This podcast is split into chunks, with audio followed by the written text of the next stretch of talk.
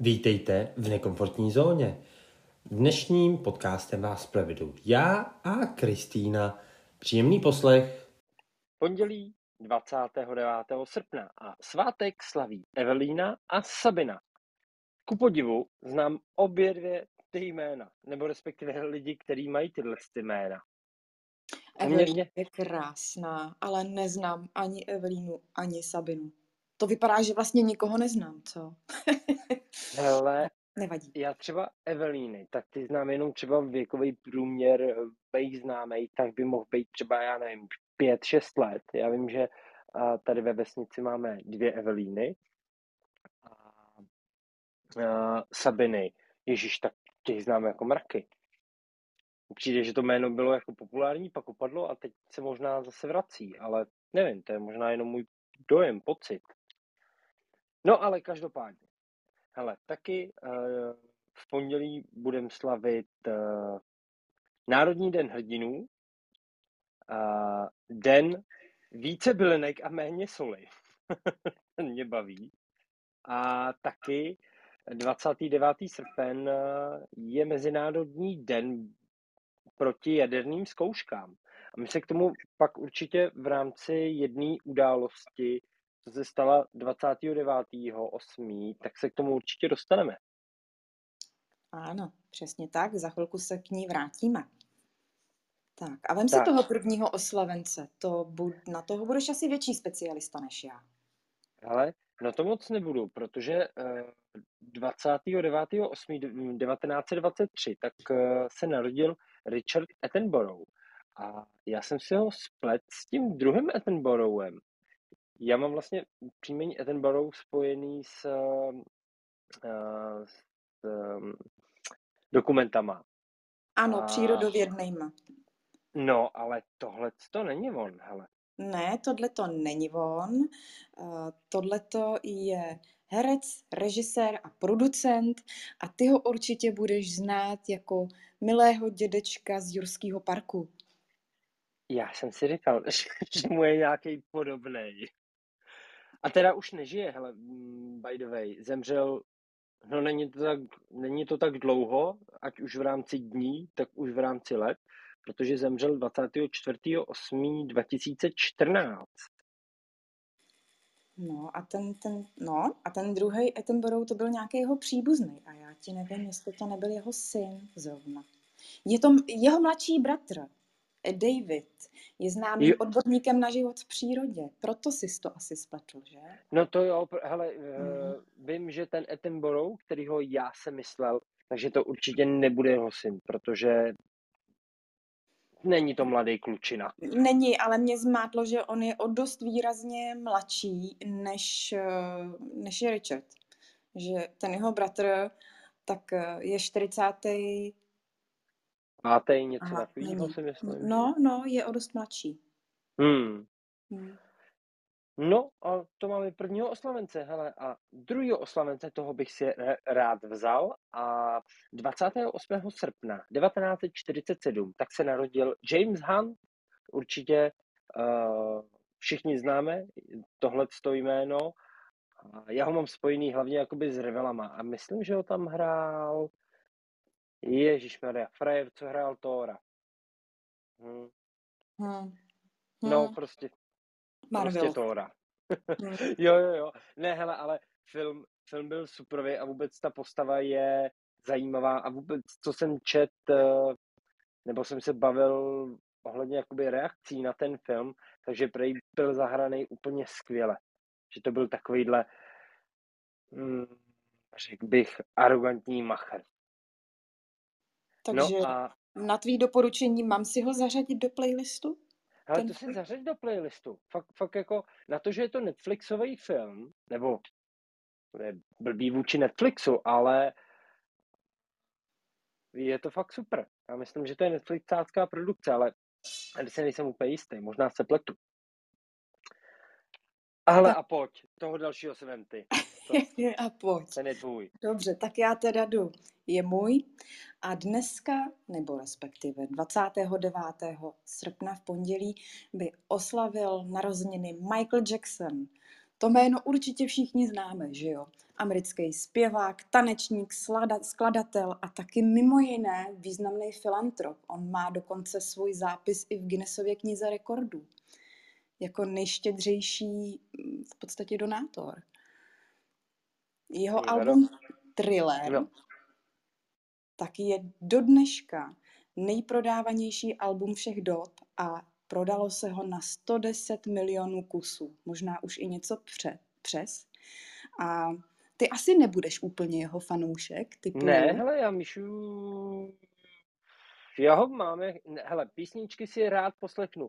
Thriller, to je ten videoklip, jak hází přes půlku toho sálu tu minci a ona padne do jukeboxu a pak Ano, začne hudba. přesně tak. To Oh, byl yeah. přelomový, i mimo jiné, přelomový videoklip, který změnil vlastně uh, videa k písničkám. Jo. On má Jako proč? uh, asi střihem, příběhem, Mhm. nevím čím, já jsem se na něj koukala a musím říct, že i na dnešní dobu ten videoklip má neskutečný švih.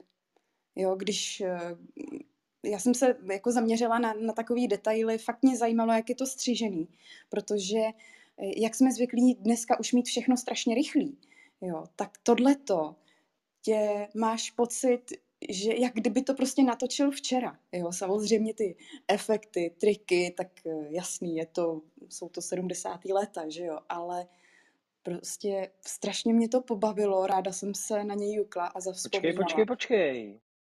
Datum vydání? 30. listopadu 1982? Thriller.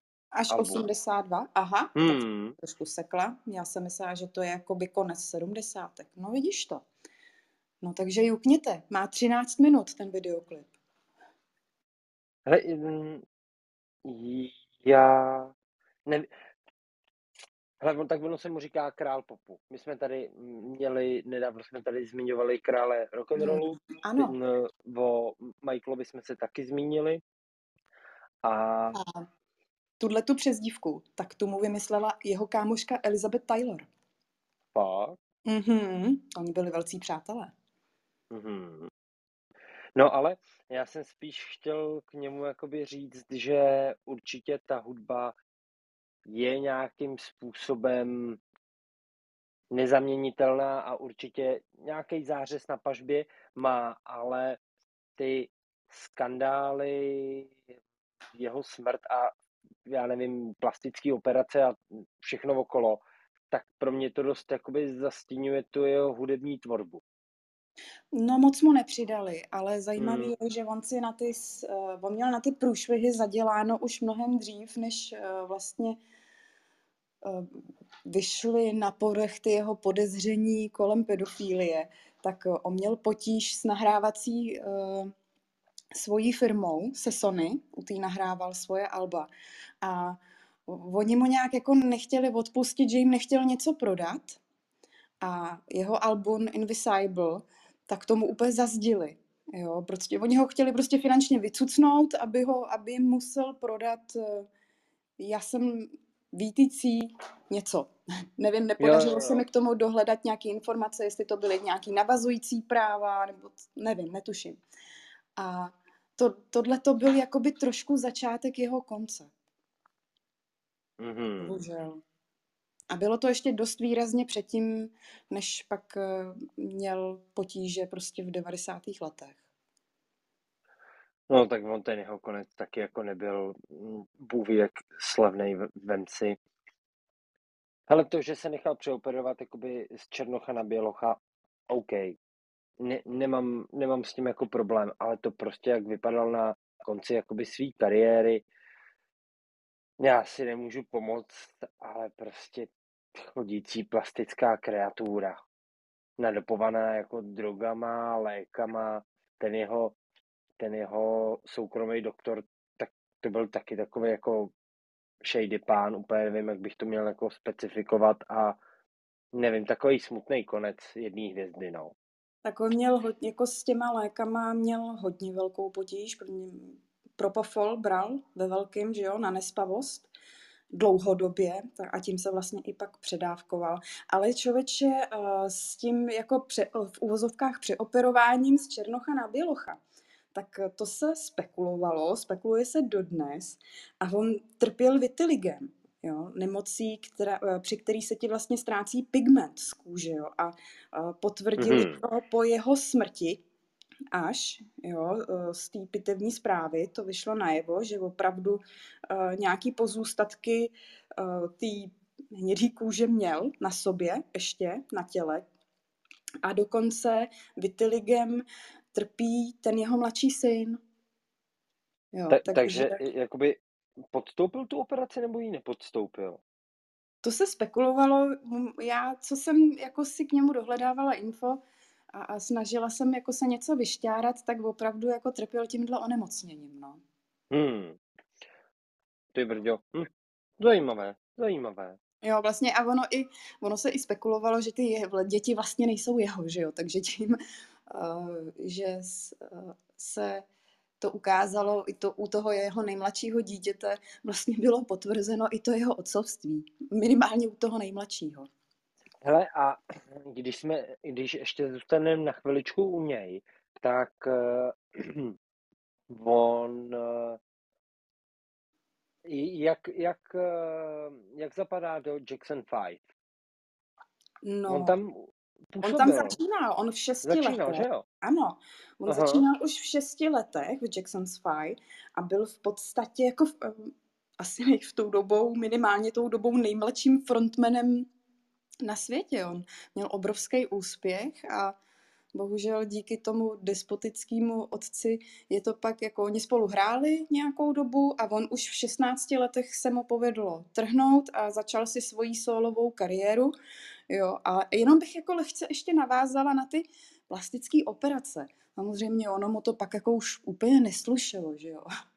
Ale uh, třeba ten přeoperovaný nos jeho, který ty určitě myslíš, tak eh, on by do té operace asi první dobrovolně nešel, ale jemu se povedlo, že eh, utrpěl při natáčení nějakého videoklipu úraz, No a mm, pod, kudličku musel, on si ten nos dost nešťastně zlomil, takže mu ho museli opravit. On měl docela i jako vůbec smůlu na, mm, na takovýhle svoje pracovní úrazy. On třeba natáčel nějakou reklamu pro Pepsinu a při ní uh, světelná technika se vznítila a sežehlo mu to vlasy, způsobilo by mu to popáleniny druhého stupně na hlavě, ale zajímavý na tom je, že on potom na Pepsině vysoudil asi 1,5 milionu dolarů a věnoval ten, to, co vysoudil tu částku, tak věnoval nemocnici, v který ho z těch popálenin dostali. Takže jako on musel ty plastiky i podstoupit v podstatě, aby se nějak vrátil do normálu tím vzhledem, ale úplně se to nepovedlo, tak jak by si asi přál sám.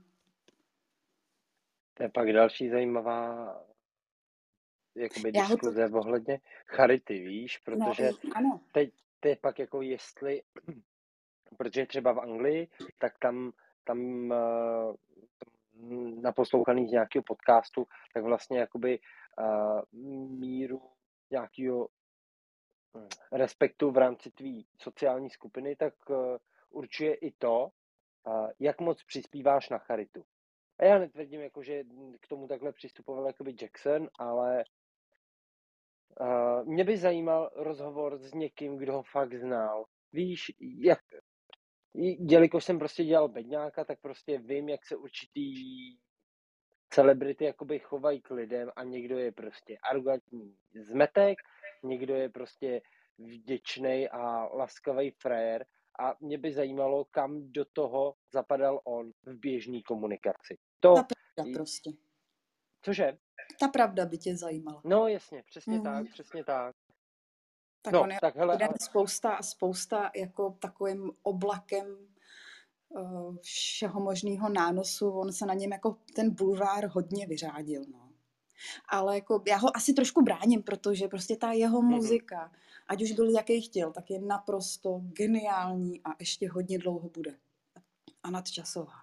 A hlavně, hlavně inspirativní, jakoby určitě, určitě to, co on vytvořil, tak uh, do určitý míry bylo inspirací pro mnoho jakoby dalších hudebníků, který ne, že by kopírovali, ale prostě posunul hranice popu.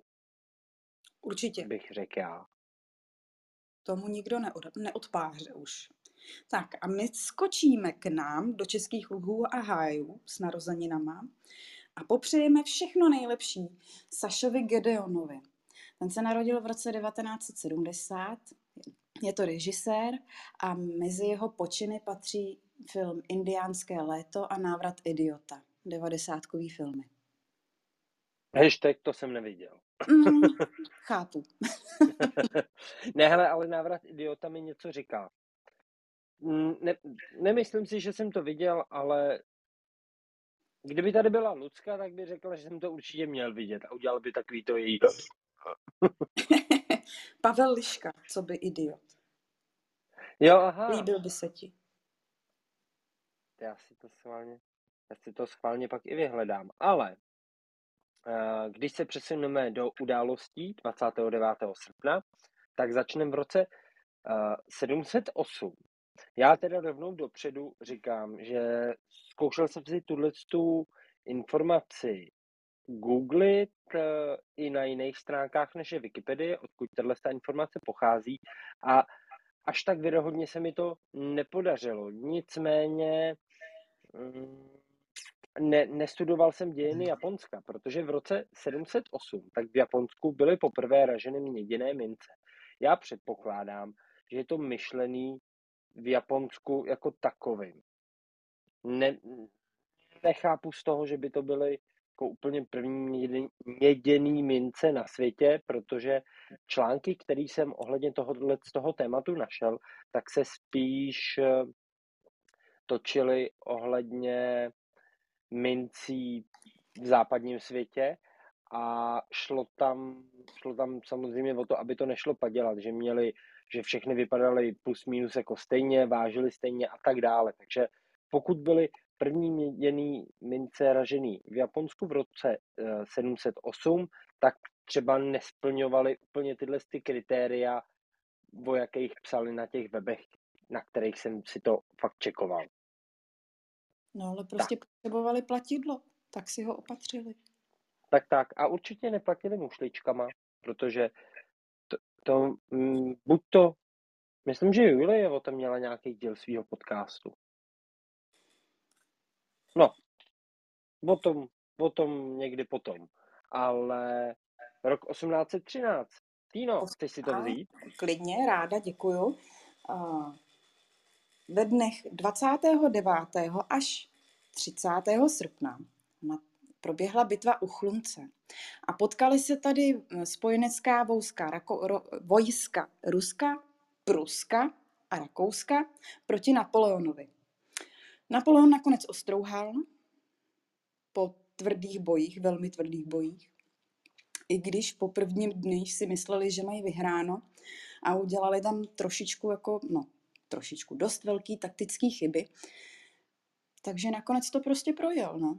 Nicméně ty ztráty byly obrovský a vlastně silnice e, z Teplic do Ústí, když jedete, tak je limovaná různýma pomníkama, ono jich je tam opravdu hodně, který se vztahují k téhle bitvě.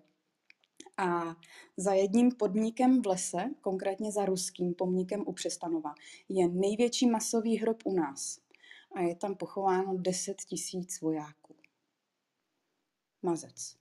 No a ty jsi, tam, ty jsi tam byla, ne? Ty jsi lovila turistické známky nebo něco podobného. Ano, byla jsem tam celkem nedávno se podívat, viděli jsme ty pomníky dva, viděli jsme ten hlavní o, u Chlumce a viděli jsme právě i ten u Přestanova, ten ruský a ten ruský je za mě nejhezčí pomník u nás. On je opravdu krásný, je celý litinový, nahoře je bohyně Niké a jako má něco do sebe. No a zajímavost se vztahuje třeba ještě jedna k tomu hlavnímu pomníku, eh, co je u Chlumce, tak eh, ten si vybrali uh, ruský letci jako cvičný terč u nás. Mm. Trošičku nekulturně. A ten pomník je hodně velký, má takový válcovitý tvar a nahoře je lev, taky nějaký Hmm. měděnej, měděnej je, myslím. A ten autor toho lva, protože sklidil kritiku za to, že jako úplně ten lev není pěkný, tak spáchal sebevraždu. Ty brďo. Dostal, dostal permanentního padáka, jo. No, ne, neměl, že jako jim se nelíbilo, že má takový jako nepřirozený postoj. On jde jakoby mimochodem. Hmm. Jo, tak, Aha. no, tak to nebylo zrovna úplně jako pro veřejnost hezký v tu dobu, no. No každopádně ty máš, ty máš eh, o tam teď nějakou pěknou fotku, ne? Tak tu hodíme asi rovnou na pondělí na Instagram. Určitě uvidíte ji na Instači, naší real fotku, opravdickou, že jsme taky někde byli. A je, bude to z eh, toho přestanovského pomníku fotka. No a je zajímavý, že takhle toho 28. tak máme rovnou jakoby dvě místa, kde by se daly dát eh, reální fotky. Protože psal se rok 1948 a skončila Orleánská pout na svatém Hostíně. Jedna z největších československých protikomunistických demonstrací za celou existenci uh, komoušského režimu. Proč, proč o tom mluvím? Já jsem teda na Hostýně jsem ne, pár let nebyl, byl jsem tam, já nevím, asi dvakrát, třikrát. Je to hora kousek uh, od Holešova v, na Zlínsku.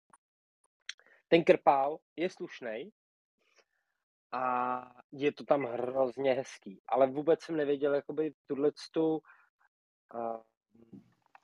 tu historickou informaci. Ono je to hodně významný mariánský poutní místo u nás. Jo, to je. Jako nábožensky, Mm. nábožensky určitě jo, ale jelikož nejsem nábožensky založený člověk, tak mi to vlastně nic moc jako mi neříkalo, ale ten vrcholek je strašně hezký. Byla jsi tam někdy? Byla jsem tam kdysi, když jsem měla tu čest v Holešově rok eh, vegetit na policejní škole a já jsem měla krásný výhled každý ráno z toho sedmipatrového paneláku, co je vlastně v té škole ubytovna, tak jsem koukala přímo na hostín. Jo, jo, tam teď je na Mm. hostinu fakt krásně vidět. I, a samozřejmě ta policejní škola je pod tím hostínem, takže z toho hostína je ještě mnohem hezčí jakoby výhled. A, a já vím, že se tam hodně pořádají jakoby cyklový lety, vůbec jakoby ta oblast tam je jako stvořená pro cyklový lety. My jsme třeba na hostíně jednou zapadli autem. Vůbec nevím, vůbec nevím, kde jsme tam zapadli, akorát, že vím, že pak jsem další, druhý den ráno jsem dvě a půl hodiny to auto hledal. ne, ne. Ale, c- hele, jako, jak typ na výlet, tak samozřejmě v okolí jsou jednak jakoby pěkný lesy. Je tam i pár pěkných míst na koupání. A jsou tam A- i, sjezdovka. Jo, jo, jo, tam, tam jsem teda nikdy nebyl, tam jsem teda nikdy nebyl. Ale, hele, úplně upřímně neumím si představit jenom třeba na kole sjet ten hostý. To musí být jako slušný masek. No, ještě, Tak. že jsem necyklista. tak, ale každopádně, když už slavíme eh, ten Mezinárodní den pr- m, boje nebo Den proti jaderným zkouškám, tak se přesouváme do roku 1949, kdy Sovětský svaz odpálil uh, semipalatinském jaderném polygonu první atomovou pumu RDS-1. A já tedy k tomu mám vypsaných pár bodů. A to je, že Sovětský svaz tak měl s eh, jadernou energií určitě nějaký koketování už před válkou, ale oni tu jadernou energii nebo energii z jádra tak využívali hlavně k eh, výrobě elektriky, již jakoby v jaderných elektrárnách.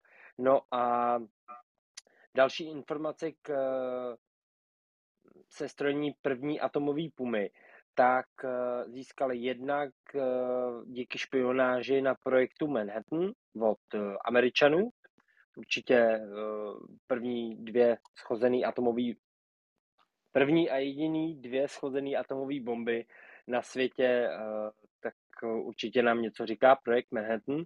A druhá, nebo vlastně za třetí, tak ty informace získali z německého výzkumu po pádu Berlína a z ukořistěných materiálů. A teď pár technických uh, detailů té bomby jako takový. Uh, tak vlastně síla, síla toho výbuchu tak odpovídala 22 kilotunám TNT.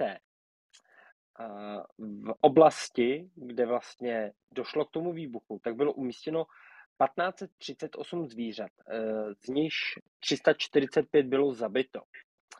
Tanky a děla vzdálené zhruba půl kilometru od epicentra výbuchu, tak byly vážně poškozeny. A letadla, které byly ve vzdálenosti 1500 metrů od výbuchu, tak utrpěly vážná poškození. Dál mě tady teda určitě zaujalo to, že mm, vlastně tenhle ten test první sovětský atomový pumy, tak je takový milník v období studené války, kdy prostě není se moc jakoby čemu divit, protože američani měli eh, technický náskok oproti jakoby jiným státům, který předvedli v Japonsku a o čtyři roky později, tak prostě jako Sověti přišli s tímhle s tím a svět na to musel nějak zareagovat. Už jsme se tady bavili o berlínský zdi a asi máme nějaký jako povědomí o studený válce a přijde mi zajímavý, že je to takhle jako spojený s tímhle s tím testem atomové zbraně. No a poslední pikantnost, kterou tady k tomu mám zmíněnou, tak je, že většinu škod tak nespůsobila tlaková vlna, která vlastně uh, vznikne při dopadu té atomové bomby. Ale způsobil to vítr, který způsobí, nebo který je způsoben tou uh, tlakovou vlnou. A to musela být dobrá mela. No to asi jo. Já jsem taky si k tomu snažila něco dohledat, protože mě to hmm. zajímalo. A my nefyzici, jo, totální nepolíbení, tak, eh, tak mě to, co se mi povedlo fakt najít info, tak eh, to přirovnávají tu sílu tady ty atomovky k Fatboyovi. Pro tu představu. Pokud... Jo, jo, tak, taky, se, taky jsem čet, no. Taky, hmm. jako, asi to nebylo žádný mořezávátko, no. Ale mě, mě na tom třeba spíš zaujalo to, že uh, jasně tak Fatboy, tak ten byl nasazený jako na ostro, takže prostě to nebylo v nějakých testovacích jako podmínkách, takže si prostě musela mít jako letadílko, nějaký bombardér a teď jako já nevím, zmáčknout tlačítko, zatáhnout zapáku, ono to spadlo a výbuch. Ale tady to, mm, tady to odpalovali vyloženě z nějaký cvičný věže, kde si postavili věž, na to si dali tu bombu a tu na dálku odpálili. Kolem toho si prostě postavili stafáž, aby si vyzkoušeli, nebo aby měli data vůbec, co ta uh, bomba jakoby zvládne udělat. A mě tam hodně zaujaly ty zvířata, což je smutný, OK, je to smutný, ale v rámci vyhodnocování jakoby dát je to strašně chytrý. A to musela být jako ohromná akce. Víš, na, já nevím, navážení těch zvířat a mm, vůbec na jakoby sta... No, no, jako to, to je prostě ať je sovětský svaz, jaký chce, tak jako ty klobouček dolů před takovýhlema technickýma milníkama. Tak, tak a můžeme dál na rok 2005. Určitě. Tak to udeřil hurikán Katrina. On trošku zdevastoval americký pobřeží a to od Louisiany až po Floridu. A bohužel bral sebou i lidi a zabil až 1836 lidí a způsobil škody za nejméně 115 miliard dolarů. Já si pamatuju fotky eh, a záběry eh, z New Orleans, totálně zaplaveného, protože mm. Tam vlastně ono je přímo u moře, že jo, a oni tam měli nějaký ty i protipovodňový stěny a takovýhle věci. Nějakým to tam selhalo, moc to nepomohlo. No jako dílo skály, zkázy velký. Opět jako příroda ukázala, jako jak dokáže s lidma zamávat velice snadno a rychle.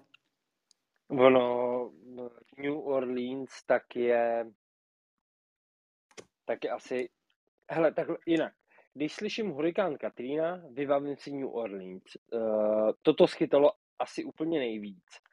A je zajímavý. Já teď nevím, jak se ten seriál jmenuje. Je to nějaká, je to nějaká ze série hm, Kriminálka Las Vegas, něco podobného.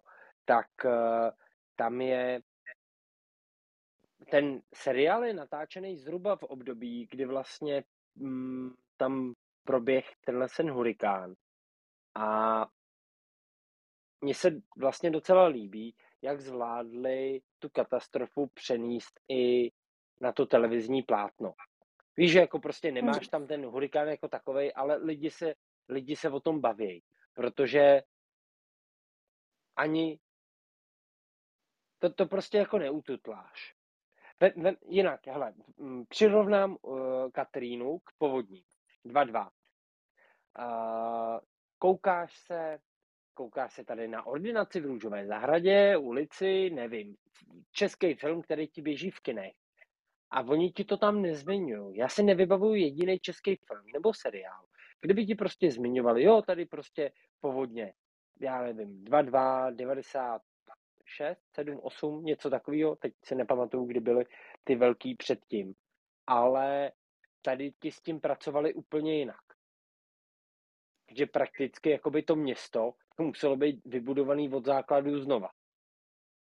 No to teda, ono to tam zdevastovalo opravdu celý to jejich city. A u, u nás, ale oni se toho prostě nebojí nějakým způsobem. Jako... Oni jsou na to zvyklí hlavně. Mm, taky, ale myslím, uh, i v těch médiích nebo v televizích, ve filmech, tak hodně často právě jako slyšíš ty souvislosti. Jo, že, mm, a jako je, to je asi taky jedna z mála věcí, která se mi na amerických jako seriálech pak líží. Fyzikální čas na něco počkej, Ne, ne, jako myslím ty události. Víš? U jo, nás, jasně. U nás jako mm, mm, se to moc nenosí. No. Dá, dáš si to do kontextu. Mm. Dáš si to do kontextu, což je prostě super. A to je pro dnešek všechno. Děkujeme vám za poslech. Pokud se vám tahle epizoda líbila, víte, co máte dělat. Můžete to šérovat, jak je libo, hodit nám hodnocení nebo nám napsat. Mějte se krásně, skládejte básně.